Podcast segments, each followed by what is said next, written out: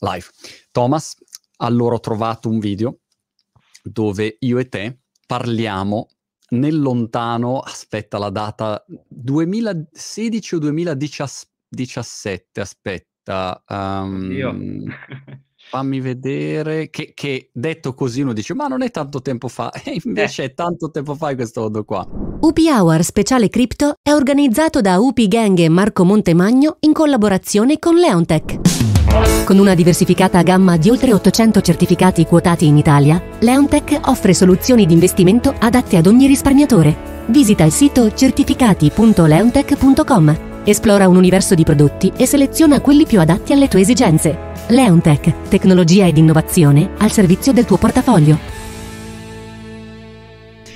Allora, ce n'è uno Bitcoin che succede, vabbè, di due anni fa e un altro invece che ho postato, porca paletta, aspetta, volevo, volevo dirtelo perché allora, sì, allora ce n'è, credo sia 2017, e la, il primo collegamento che abbiamo fatto noi, io e te, aspetta, no, 2018, 30 luglio 2018, e tu il 30 luglio 2018 hai detto, oh, perché c'è una roba interessante che sono questi non fungible token e io ho detto, ma che cagata sarà questa qua che ha detto Bertani? Ho pensato tra me e me. Con i CryptoKitties, però forse la roba, le figurine...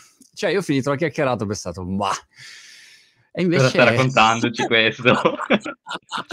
forse, cioè, forse gli mancano un po' le figurine dei Pokémon, eh, quindi... Pazzesco, pazz- l'esplosione okay. degli NFT, che però insomma andando a rivedere se uno in quel momento avesse ascoltato e avesse detto aspetta un attimo, allora questa roba CryptoPunks, Board Ape, aspetta che magari ne eh. prendo eh. una per caso. Mi sarebbe andato molto bene. Ma sai che in realtà recentemente ho ah. ricevuto ah. vari messaggi su LinkedIn per colpa tua. Nel senso ah. che um, alcune persone che um, probabilmente nel 2018 uh, eh, ci, ci seguirono in questo video Uh, penso che effettivamente abbiano comprato qualcosa. Non so se il CryptoPunk o cosa, ma alcuni ehm, proprio il mese scorso mi sono arrivati due o tre PM ehm, su LinkedIn di alcune persone che mi dicevano guarda Thomas volevo ringraziarti perché in un video con Monti che avevi fatto qualche anno fa sappi che mi hai un attimo fatto scattare la scintilla e mi è cambiato la vita perché poi ho comprato delle cripto, sono salite un sacco e magari sai ho estinto il debito, ho fatto questo, ho fatto quello e fa sempre piacere no? Assolutamente, ricordo a tutti che mh, mhmm, questo video non rappresenta nessun no, consiglio di investimento personale, cioè zero, anzi non fate niente, non comprate niente, è solo un'analisi, come abbiamo fatto esatto. all'epoca, di quello che sta succedendo per capire quali sono i problemi, quali sono le opportunità. Però vedere un video del 2018, quando oggi mi dicono, ah Monti fai lo speciale cripto, adesso è facile parlare degli NFT, e allora ho dato la storia del 2018 e ho detto, ma dai, pazzesco, e, ehm, e, e eh. sembrava una roba vincolata solo ai, ai gattini cripto che dicevi vabbè ma sta roba non va da nessuna parte come tante cose no, dello sviluppo digitale invece vedere adesso che cosa, cosa non è diventato è incredibile anche vedere OpenSea, i numeri che fa e via così. Dammi una prospettiva tua, diciamo, dal tuo punto di vista, la, la, eh, storica e, e, di contesto di questo mondo degli NFT. Sì, diciamo che gli NFT, allora NFT innanzitutto è un termine tecnico, no? significa soltanto token non fungibile. Cosa significa? Che ogni pezzo, ogni rappresentazione di questo token è diversa dall'altro. Tutto lì. E, um, io ricordo che la prima volta che eh, sentì parlare probabilmente fu il 2017, credo, qualcosa del genere, ma in realtà il concetto di collectible, figurine, eccetera, sulla blockchain, cioè esiste da sempre, ok? E tant'è che anche prima di Ethereum, che è stato lanciato nel 2015, anche prima c'era qualche rappresentazione di NFT primordiale, no? Ehm, Dopotutto non è strano perché ehm, io ormai sono nel settore del 2012 e già nel 2012 eh, c'erano tantissime persone nel settore che arrivavano da Second Life e, mm. e che quindi erano già abituate al concetto di ehm, ho il pezzo di terra virtuale che mi permette di fare delle cose, quindi magari lo possiedo, ci faccio delle cose, ho la skill, cioè puoi fare un sacco di cose ba- basate sul, sul collezionismo di fatto di un bene virtuale, no? sì. uh, di qualcosa di virtuale che può avere valore, uh, può essere la skin del gioco, può essere il pezzo di terra, eccetera.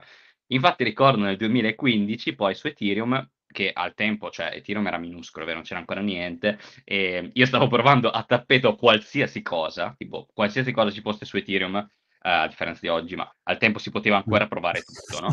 E um, oggi no ma comunque al tempo sì. E Adesso infatti, devi essere milionario per provare qualcosa su Ethereum ormai. Sì, fra l'altro, fra l'altro sì. Comunque al tempo no, e c'erano progetti, uno di quelli ritenuti più vecchi su Ethereum, per esempio, eh, si chiama Ethereum World e è essenzialmente un mondo virtuale che ehm, ha dei pezzi di terra esagonali. Ok, tu ti puoi comprare i pezzi di terra esagonali, ci puoi costruire sopra delle cose. È un po', eh, diciamo, um, un, una versione primordiale uh, di, di, di, varie altre evoluzioni che oggi vediamo, no? che sono più sviluppate. Al tempo c'erano queste, poi ne sono uscite tante altre, come sai, e quindi c'è tutto il discorso di CryptoPunk e poi mille altre che sono uscite in mezzo prima di CryptoKitties, no? Poi CryptoKitties hanno visto questa esplosione. Sono tutti collectible questi. Oggi non ci sono solo collectible, vediamo NFT che magari sono pezzi unici che eh, hanno un valore artistico, oppure ci sono degli NFT che hanno una cosiddetta token economy, cioè magari hanno un'utilità che va al di là del, dell'aspetto del bene digitale, quanto magari ti danno un'utilità. L'utilità può essere, che ne so, il dominio o bertani.eth, ok? Sì. Eh, come avere bertani.com, cioè semplicemente eh, un nome. Questo è un NFT anche in questo caso, no? Eh, ma ce ne sono tantissimi, ce ne sono alcuni che, eh, che ne so, anche Uniswap, che ricordo ne abbiamo parlato l'altra volta in, in un'altra intervista, eh, è uno dei mercati di scambio decentralizzati più grandi al mondo. Le posizioni su questo exchange vengono rappresentate da un NFT oggi, quindi vediamo NFT mm. Eh, di natura molto diversa e sempre di più orientati al gaming.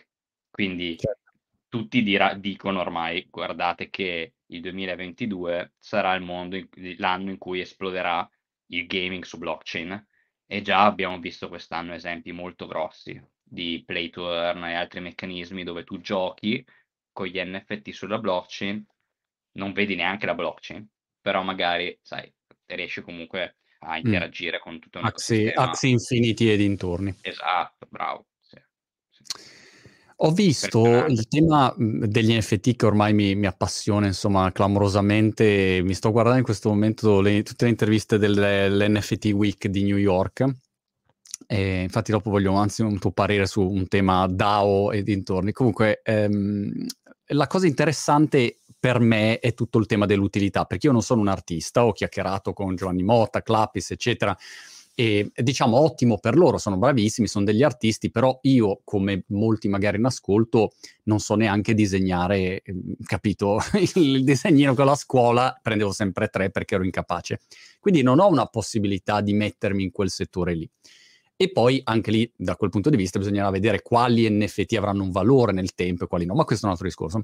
Invece il tema dell'utilità mi ha preso moltissimo e eh, io lancerò il mio eh, NFT basato sull'utilità, quindi se tu prendi NFT hai accesso più o meno a delle attività che, che si fanno e questo mi sembra, mi sembra, forte perché a quel punto ci puoi fare un libro, ci puoi fare il magazine come NFT Magazine eh, che, che, che state facendo, puoi fare veramente un sacco di roba.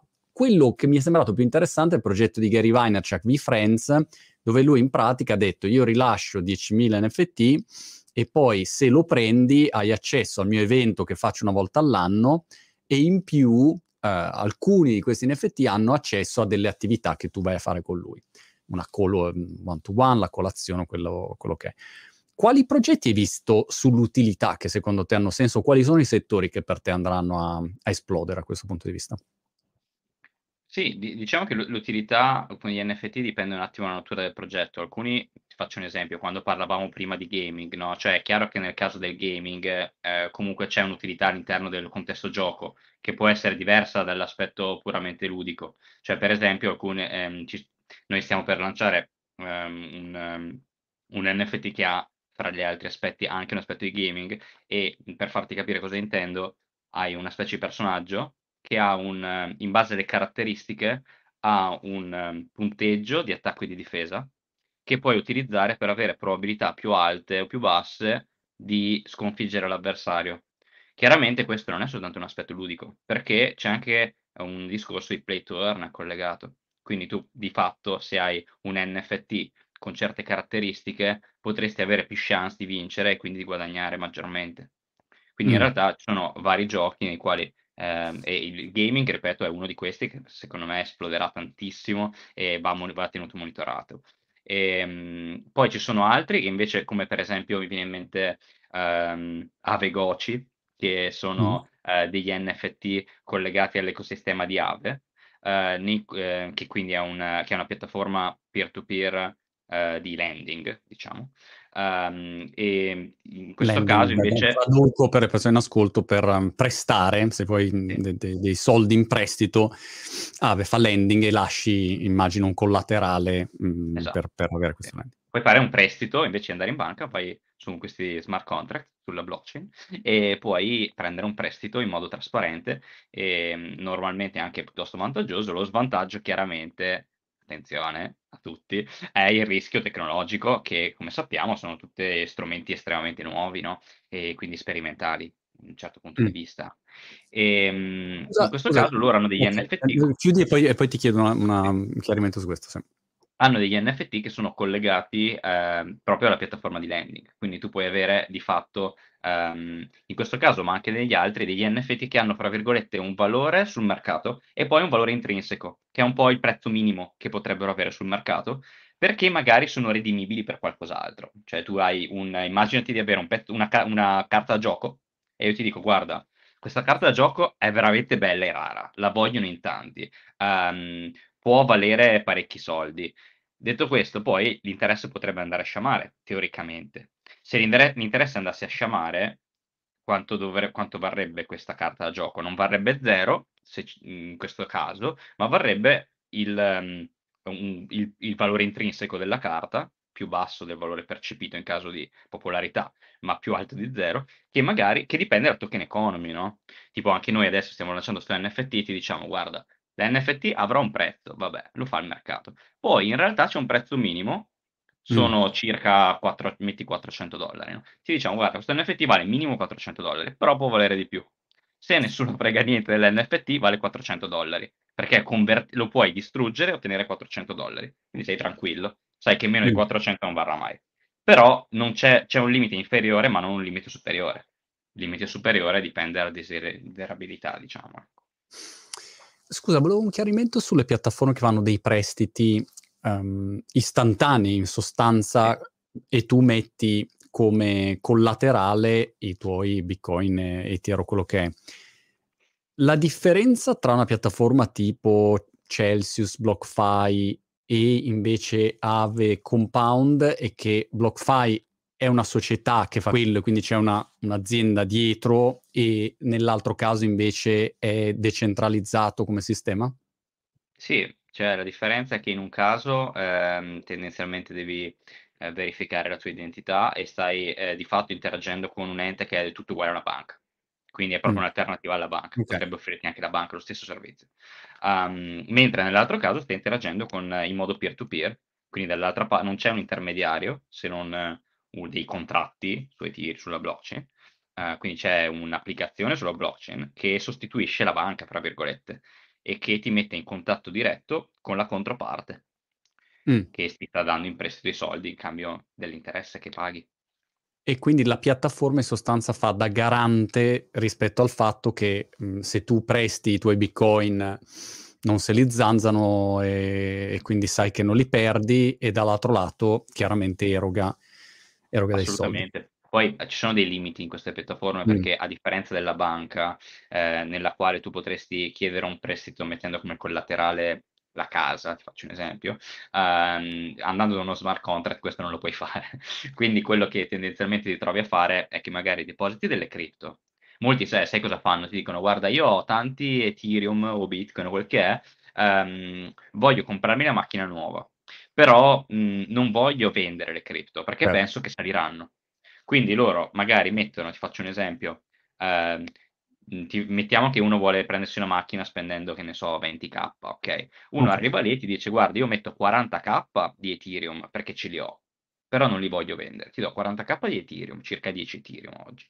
Uhm, mi prendo un prestito di 20k che in do in euro, diciamo, Sì. vado, mi compro una macchina, ho la mia macchina, perfetto, ehm, e d chiaramente qual è il punto? Che, ehm, ho la speranza che a un certo punto questi Ethereum saliranno, no, quindi l l'idea è che a un certo punto io restituirò il prestito e mi potrò riprendere gli Ethereum.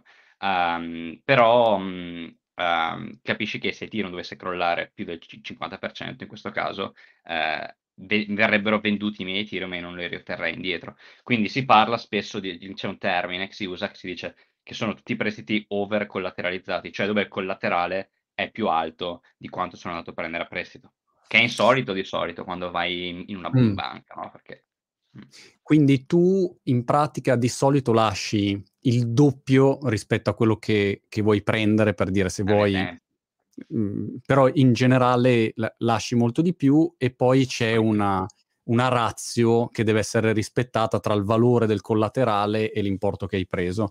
Certo, Alcune di sì. queste piattaforme hanno anche una margin call dove in sostanza ti dicono: "Oh, guarda che, uhm, ti vendiamo, mhmm, per per tornare a essere sicuri che quella ratio sia Sì. rispettata, ehm" Altrimenti aggiungi collaterale, chiaramente, altrimenti aggiungi collaterali. E oppure ti dicono: "Metti di più e a quel punto Sì. garantiamo". Sì. Quindi la tua speranza in quel caso, quando chiedi a prestito dei soldi, che che poi è la teoria di Michael Saylor di dire: "No non vendere mai, tieni e fai, mhmm, un prestito against Bitcoin o Ether e così se il valore va su a quel punto Ethereum al posto di valere 40.000 vale 100.000 in complessivamente e l'importo, ehm, crescente va a coprire quello che era il costo del debito.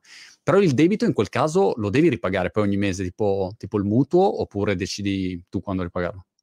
No, beh, dipende da piattaforma. Di solito comunque tu devi pagare, uhm, paghi un interesse, ehm, potresti anche non smettere di pagarlo mai perché magari ti conviene, no, uhm, oppure potresti dire: "Guarda, ho interesse a ripagarlo", per esempio, che ne so, ti faccio un esempio semplice: avevo dei Bitcoin, sono saliti di prezzo, ne vendo una parte, ripago i 20k, mi riprendo gli Ethereum, per Mh. farti l'esempio. Oppure potrei dire: "Guarda, in realtà ora Ethereum vale il doppio di prima, quindi in realtà ho ris ho rischio di meno, posso ridurre un po' la posizione, vendo un po' gli Ethereum, mi riprend e restituisco quindi i dollari e mi riprendo tutti gli Ethereum". Quello equivale ad aver tenuto gli Ethereum inizialmente vendendone una parte. Quindi dipende dip dipende molto da cosa vuoi fare, da qual è il rischio.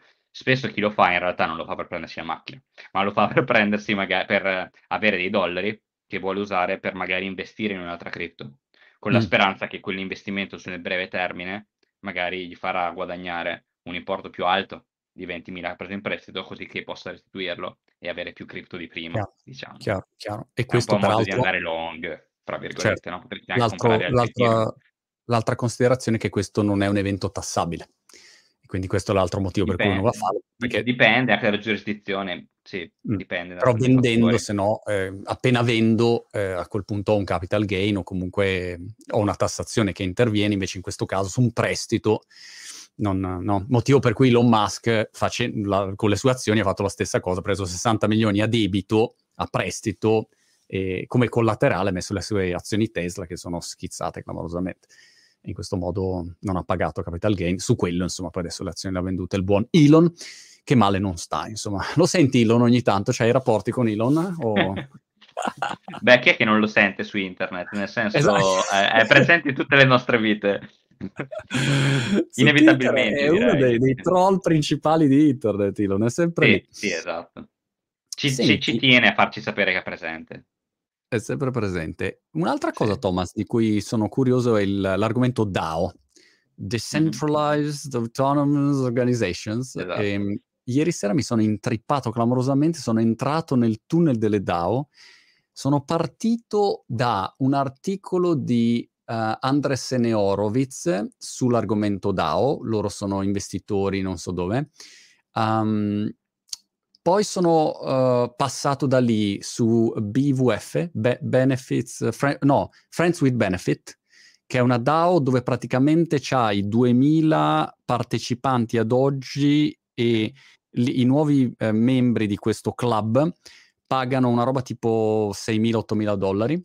Quindi facciamo due calcoli, beh, insomma, due lirette le hanno portate a casa con loro. E, e, que- e, poi, vabbè, insomma, c'è il tema della la, la DAO costituita per ehm, cercare di comprare la Costituzione, l'originale della Costituzione, che poi non è unico, ma c'erano più pezzi. Insomma, ecco, eh, dammi, come dire, una fotografia delle DAO e poi volevo parlare di questa vicenda dell'acquisto della Costituzione. Americana. Sì, questa, quest'ultima che hai detto è stata una cosa fighissima, infatti do, dopo non vedo ne parlerò. E comunque, allora, le DAO cosa sono? L'hai già definito tu, ok? Quella mm. è la definizione tecnica.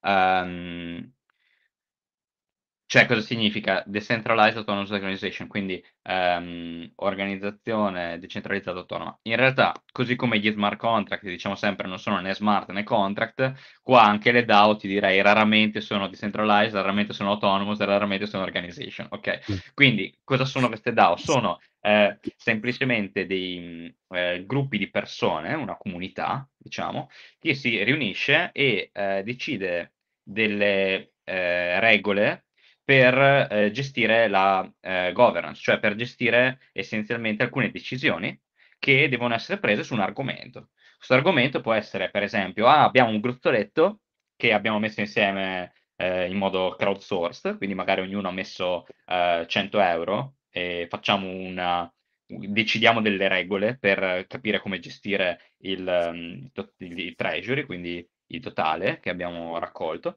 e, um, oppure può essere anche su questioni eh, collegate magari a, un, a, una, a un'applicazione, a, a, quindi a, un servizio, diciamo. Mm. Esempio, prima parlavamo di Ave, che è questa piattaforma dove puoi prendere in prestito dei fondi, ha la sua DAO. Noi come P-Network eh, abbiamo la nostra DAO. Um, molti giochi sulla blockchain hanno la loro DAO, cioè ci sono mm. queste di fatto eh, è, è, è come, la dobbiamo pensare come un'applicazione che ha uno scopo di capire cosa si vuole fare okay. con, con, i soldi o con l'applicazione, tutte queste cose qua. Quindi è una, cioè, la DAO ha una responsabilità di solito nei confronti o eh, di capitale o nei confronti eh, di un servizio. Esempio, mm. vogliamo aggiornare, vogliamo alzare la commissione dall'1 al 2%? Facciamo un voto in questa DAO se la, maggi- la DAO potrebbe aver deciso prima che la maggioranza decide e che serve che votino almeno il 60% dei token holder, ti faccio un esempio. Quindi ci sono tutte queste logiche che variano da DAO a DAO e eh, in comune hanno semplicemente il fatto che appunto è una governance su qualcosa. Okay. Poi anche come lo Questo fanno quindi, dipende. Quindi è un codice che si esegue se, avviene, se il voto è di un certo tipo, allora viene eseguito un, un pezzo di codice che esegue qualche cosa? Sì, diciamo che la sua forma più, sem- più semplice è una cosa alla quale non avevo pensato fino a poche settimane fa in realtà, um, e me, me l'ha fatta notare una persona in una conferenza, ero a parlare a NFT London un mesetto fa, e c'era questo, questo altro panelist che diceva guarda io ho una DAO, siamo in tre, io, come mm. siete in tre in una DAO? Scusa, non mi sembra una comunità, un gruppo di tre persone, no? Sono DAO. tipo gli amici al bar, un gruppo limitato di amici che, che, che, ok, ha fatto la sua DAO. Qual era il suo punto? Che avevano un wallet, dove, un portafogli, dove ognuno aveva una chiave.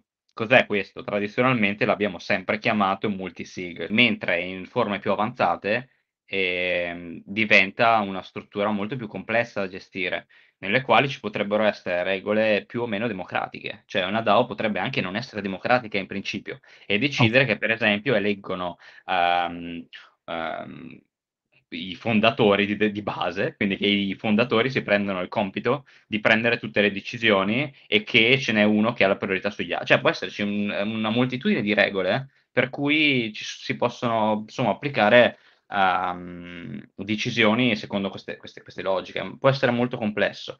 Spesso si delega il proprio voto a qualcun altro se si pensa che quest'altra persona rappresenti meglio gli interessi um, del progetto.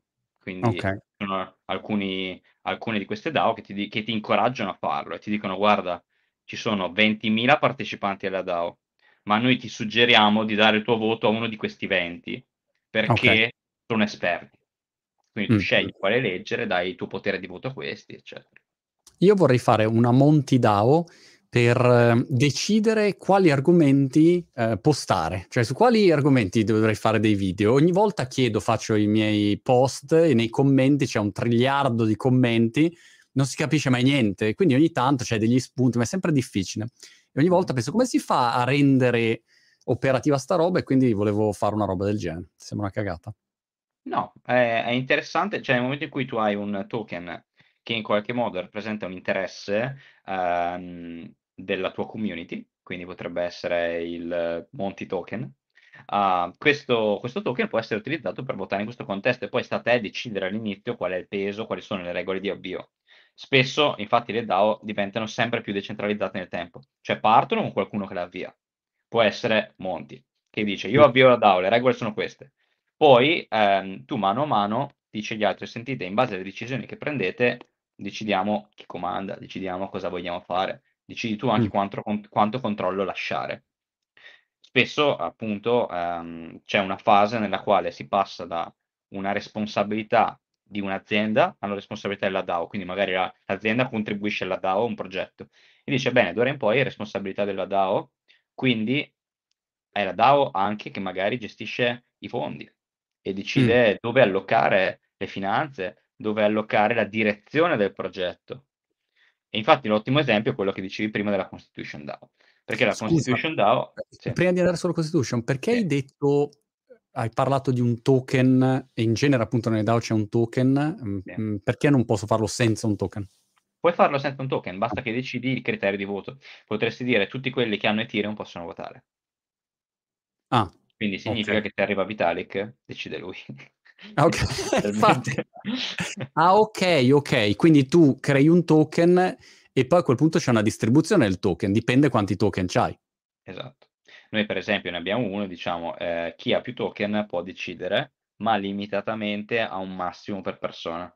Quindi ti diciamo, okay. guarda, se hai tanti token, mh, mm, non, il tuo peso non è proporzionale a quello degli altri, ne hai un po' meno proporzionalmente, altrimenti decidono tutto i primi 20 holder. Okay? Certo, L'idea certo. invece è dire diamo potere anche ai piccoli di dire la propria. E ehm, chiaramente okay. questo può cambiare nel tempo. Ok, nel mio caso la Monty DAO sarà una dittatura totale, quindi non c'è possibilità di decidere alla fine dei conti. voglio vedere la votazione, ma poi decido io su quali video voglio fare. Se no mi fanno fare solo video di ping pong, capito? E quindi eh. non... No, ma infatti sì. tu puoi anche fare soltanto una votazione per raccogliere interesse, no?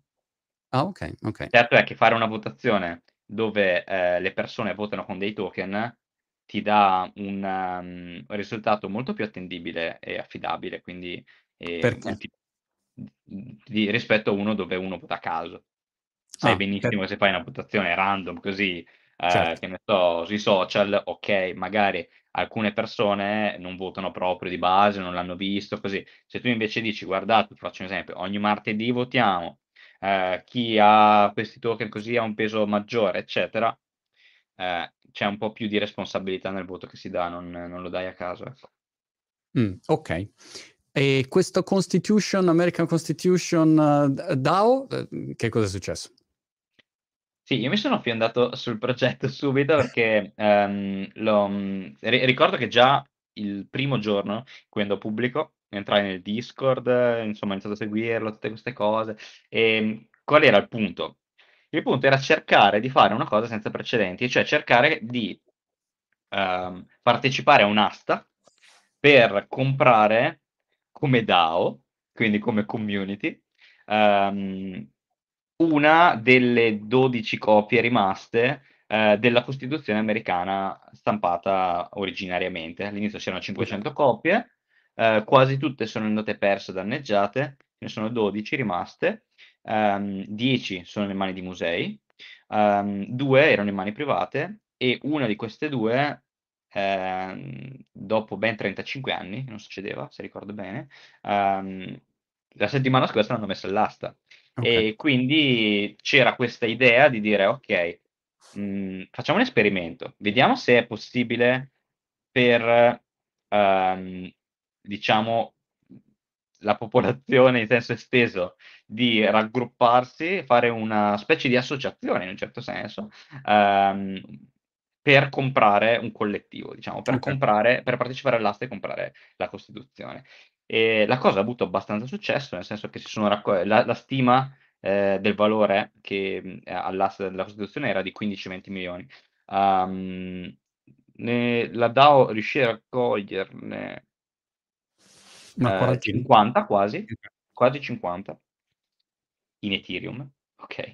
Quindi circa 17-18 mila persone hanno partecipato nel giro di pochissimi giorni, è una cosa che è proprio organizzata in modo spontaneo, rapidissimo, quasi per gioco. Ok. E, ehm, e il bello che, insomma, la Constitution DAO eh, partecipa e riesce ad arrivare a, a, fare le ultime bid, quindi a essenzialmente eh, rilanciare per ultima eh, all'interno di, questa, di quest'asta.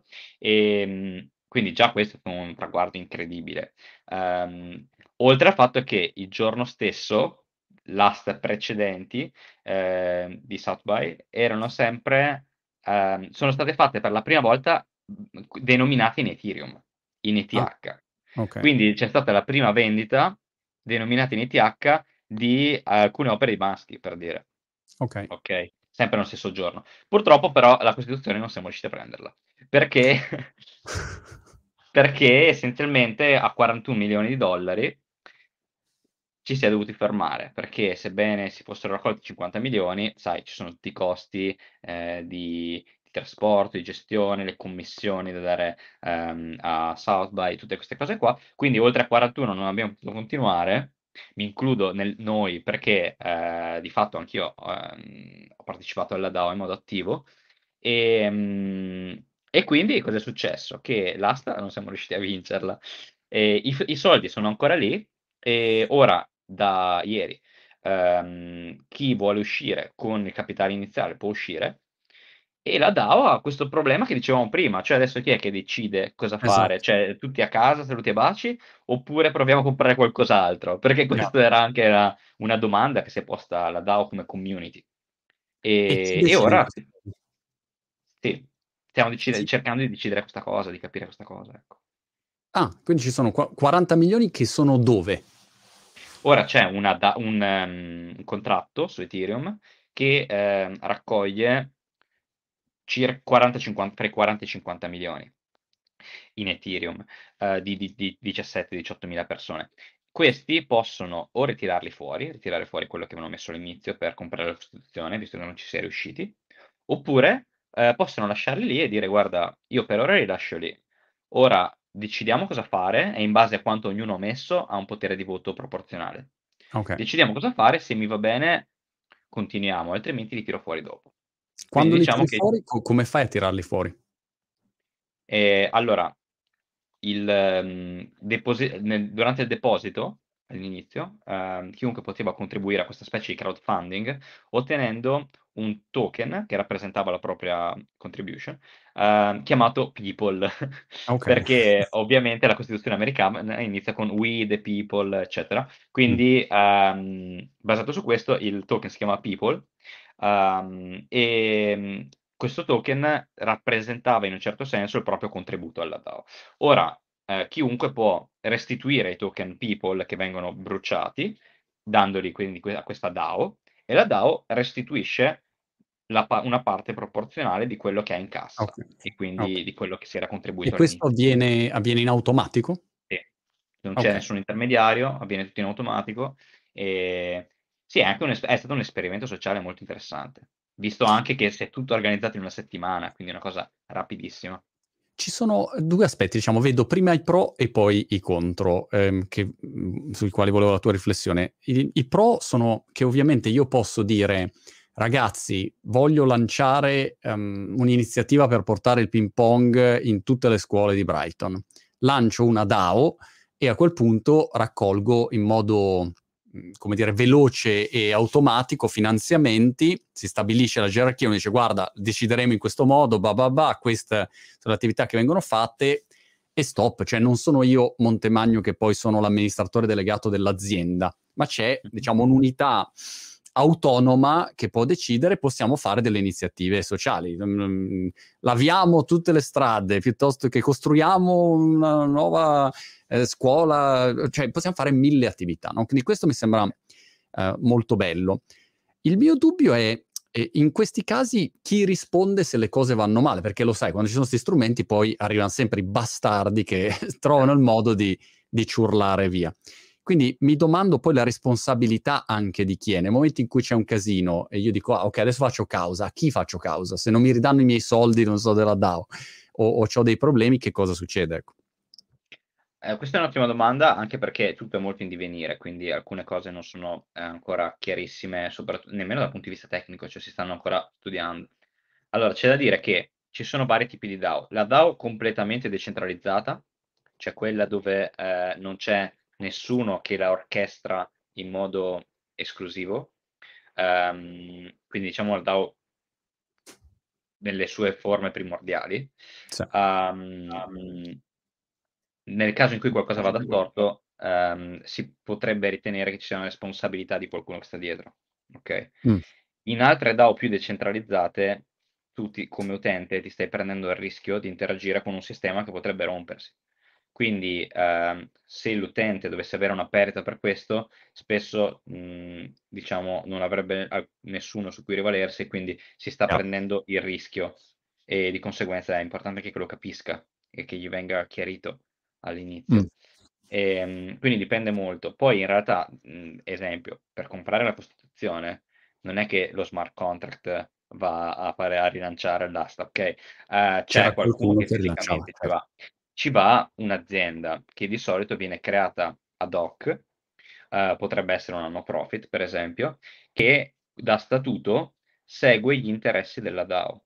Quindi potrebbe okay. essere eletta dalla DAO e la DAO potrebbe dire noi vogliamo dare, eh, vogliamo avere come rappresentante nel mondo reale, diciamo, ehm, per esigenze legali, um, un, questa azienda che però sappiamo avere uno statuto di un certo tipo, avere una struttura, una governance eh, tradizionale, diciamo, eh, di questo tipo e che di fatto si rimette alle decisioni o agli interessi della DAO.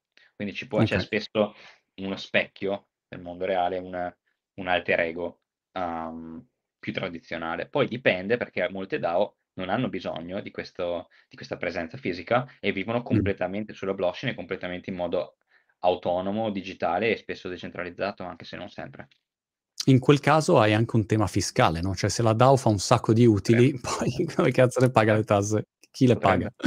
Assolutamente. E, e quindi hai, diciamo, a naso vedo il regolamentatore, il regolatore arrivare con la mannaia su, su delle DAO totalmente centralizzate, mentre invece, faccio un esempio, se competenze, fac- che è un'azienda, facesse una DAO in cui dice, ok, facciamo una DAO per... Capire quali sono i videocorsi che vogliamo produrre, sto inventando, a quel punto eh, e seguiamo le decisioni della DAO, nel momento in cui c'è un problema, uno arriva sull'azienda e dice ragazzi, azienda inglese, noi facciamo causa a voi, le tasse le pagate voi, cioè quindi è, è chiaro il referente, insomma, quello è uno strumento che, che utilizzi per favorire una decisione, ad esempio, o coinvolgere una community. Ecco, quindi... Sì, diciamo che oggi comunque non c'è ancora stata molta storia, no? Eh, eh. Nel senso non, non, è banale capire quali sono i risvolti della DAO, eccetera. Certo è che è un trend crescente eh, perché permettono eh, in modo anche semplice e trasparente di ehm, avere un numero molto elevato di, di persone che si uniscono e che ehm, decidono di fare qualcosa insieme, anche spesso di semplice. Cioè questo crowdfunding per comprare la Costituzione um, avrebbe avuto degli scogli altissimi se si fosse fatto in modo tradizionale e magari si sarebbe potuto fare lo stesso, sono sicuro di questo, però eh, si sarebbe fatto in modo probabilmente mh, mm, credo più lento, cioè organizzare tutto da un'idea nata per gioco fino all'execution finale in una settimana secondo certo. me è impressionante. L'altra cosa che mi ha colpito è che ehm, ne, mentre ieri sera mi perdevo, capito, al posto di dormire, mia moglie diceva, cosa stai guardando? Non volevo dire... No, di notte le DAO, di, di notte Sto guardando le DAO, quindi no, ma guarda, sto guardando. Sono finito su daomasters.xyz e la lista dei tool e degli strumenti che già sono nati intorno all'ecosistema DAO è infinito, cioè ti, hai bisogno di due ore solamente per leggerli, non per entrare nel merito di, ogn- di ognuno. Ho visto, non so, DAO House, No Code Pla- Platform for Launching and Operating DAOs, uh, Lama, help DAOs manage their treasures e via così, Snapshot, Tally, Aragon, ho visto un, un ecosistema enorme, Mirror per, uh, eh, per i publisher, um, cioè veramente è una roba infinita e la cosa che mi colpisce Thomas è che spesso vedi un progetto così e dici non ho capito cosa stanno facendo, no? E, e, devi proprio fermarti a studiare, comprendere, non è di immediata così. No, uh. non lo è anche perché comunque non siamo, cioè non è facile, um, cioè sono tutti concetti nuovi. Eh, sebbene le DAO eh, esistano da molti anni, eh, molti intendo, molti eh, per, per, vista la vita delle blockchain, che comunque sono tecnologie recenti, um, le, le, da, le, prime DAO di una certa dimensione le abbiamo viste nel 2016, e, ehm, quindi si parla solo di 5 anni di storia. E mm. in realtà sono tornate in voga soltanto nell'ultimo anno. Infatti la prima DAO, che era chiamata su Ethereum, non so se te la ricordi, ma si chiamava D-DAO, la DAO, uh, era una DAO su Ethereum uh, che al tempo era ritenuta enorme, raccoglieva, non ricordo quanto, mi pare qualche decina di milioni sì, sì, sì. di dollari. Già ai e... tempi, non mi ricordo l'anno, però insomma era già una roba che dicevi wow. Mi sembra 2016, sì. E, e purtroppo ci fu un problema tecnico per cui eh, subì un furto molto grande e che portò alla scissione di Ethereum al tempo, quindi portò comunque a un danno enorme che eh, di fatto infossò l'argomento DAO per anni. Infatti certo. ora è tornato in voga dopo molti anni con strumenti più maturi, più nuovi e sono sicuro che comunque inevitabilmente si inciamperà da qualche parte perché come sempre, esatto. sai, quando si cresce così rapidamente, cioè tu continui a correre ma a un certo punto inciampi. Eh, però alla fine è così che si impara, ci si rialza più forti, no? Faccio una previsione, la sparo, se pronto, magari dico una cagata clamorosa. Un posto che chiaramente avrà un'applicazione daoesca è la politica cioè, uno che lancia un partito politico e vuole fare la raccolta fondi o deve decidere allora in che il programma, immaginati se il Movimento 5 Stelle ai tempi avesse avuto la DAO che decideva no, quali sono i temi, allora votiamo sui temi al posto di una piattaforma no, che dovevi in un qualche modo farti, eh, oppure la raccolta fondi o serve per, per, sostenere la campagna. Questo, come dire, lo strumento potenzialmente perfetto, ecco, da quel punto di vista. Quindi sì, questo chiaramente c'è un problema sempre... anche collegato a tutto un discorso di identità dell'utente che in alcuni casi, come quello politico, uh, probabilmente è fondamentale, mentre in altre casistiche, magari più collegate a protocolli uh, sulla blockchain o cose così, è meno importante. Quindi certo. diciamo che dipende molto anche da quelle che sono le implicazioni. Chiaramente quando si parla, sai, poi anche di sicurezza nazionale potenzialmente, altri fattori collegati, uh, diciamo, alla vita di un governo, è mh, mhmm, molto più delicato l'argomento. Non sono sicuro che la tecnologia sia matura oggi per quello, però intanto sperimentiamo più in piccolo, proviamo a comprare sì. la costruzione e cose di questo tipo. però sai, in passato anche il crowdfunding in generale era una roba che diceva no, ma figurati se si userà mai crowdfunding online e poi invece, come dire, è esploso il fenomeno per fare tante attività. Thomas, mm. de- de- volevo mhmm, chiudere sul tema um, Ethereum ho parlato con, um, non so, Algorand, eh, Errond, eh, no, Solana non ci ho ancora parlato, però insomma sto parlando con un sacco di, di, di chain varie e, mm, come dire, vedo due schieramenti, quelli che diranno Ethereum, Levetch, c'ha problemi, costa e che quando avremo 95 anni Vitalik finalmente rilascerà 7.0, cioè quel, quello schieramento e invece uno schieramento più no, no, guarda che c'è una marea di investitori, di, di, di, di sviluppatori che hanno sviluppato su Ethereum. Eh, come dire, c'è ormai, è, è, un'infrastruttura portante di questo mondo cripto e quindi le altre chain, quelle che avranno successo, si affiancheranno, ma non vanno a sostituire. Che, che visione ti sei, hai tu di, questo fenomeno?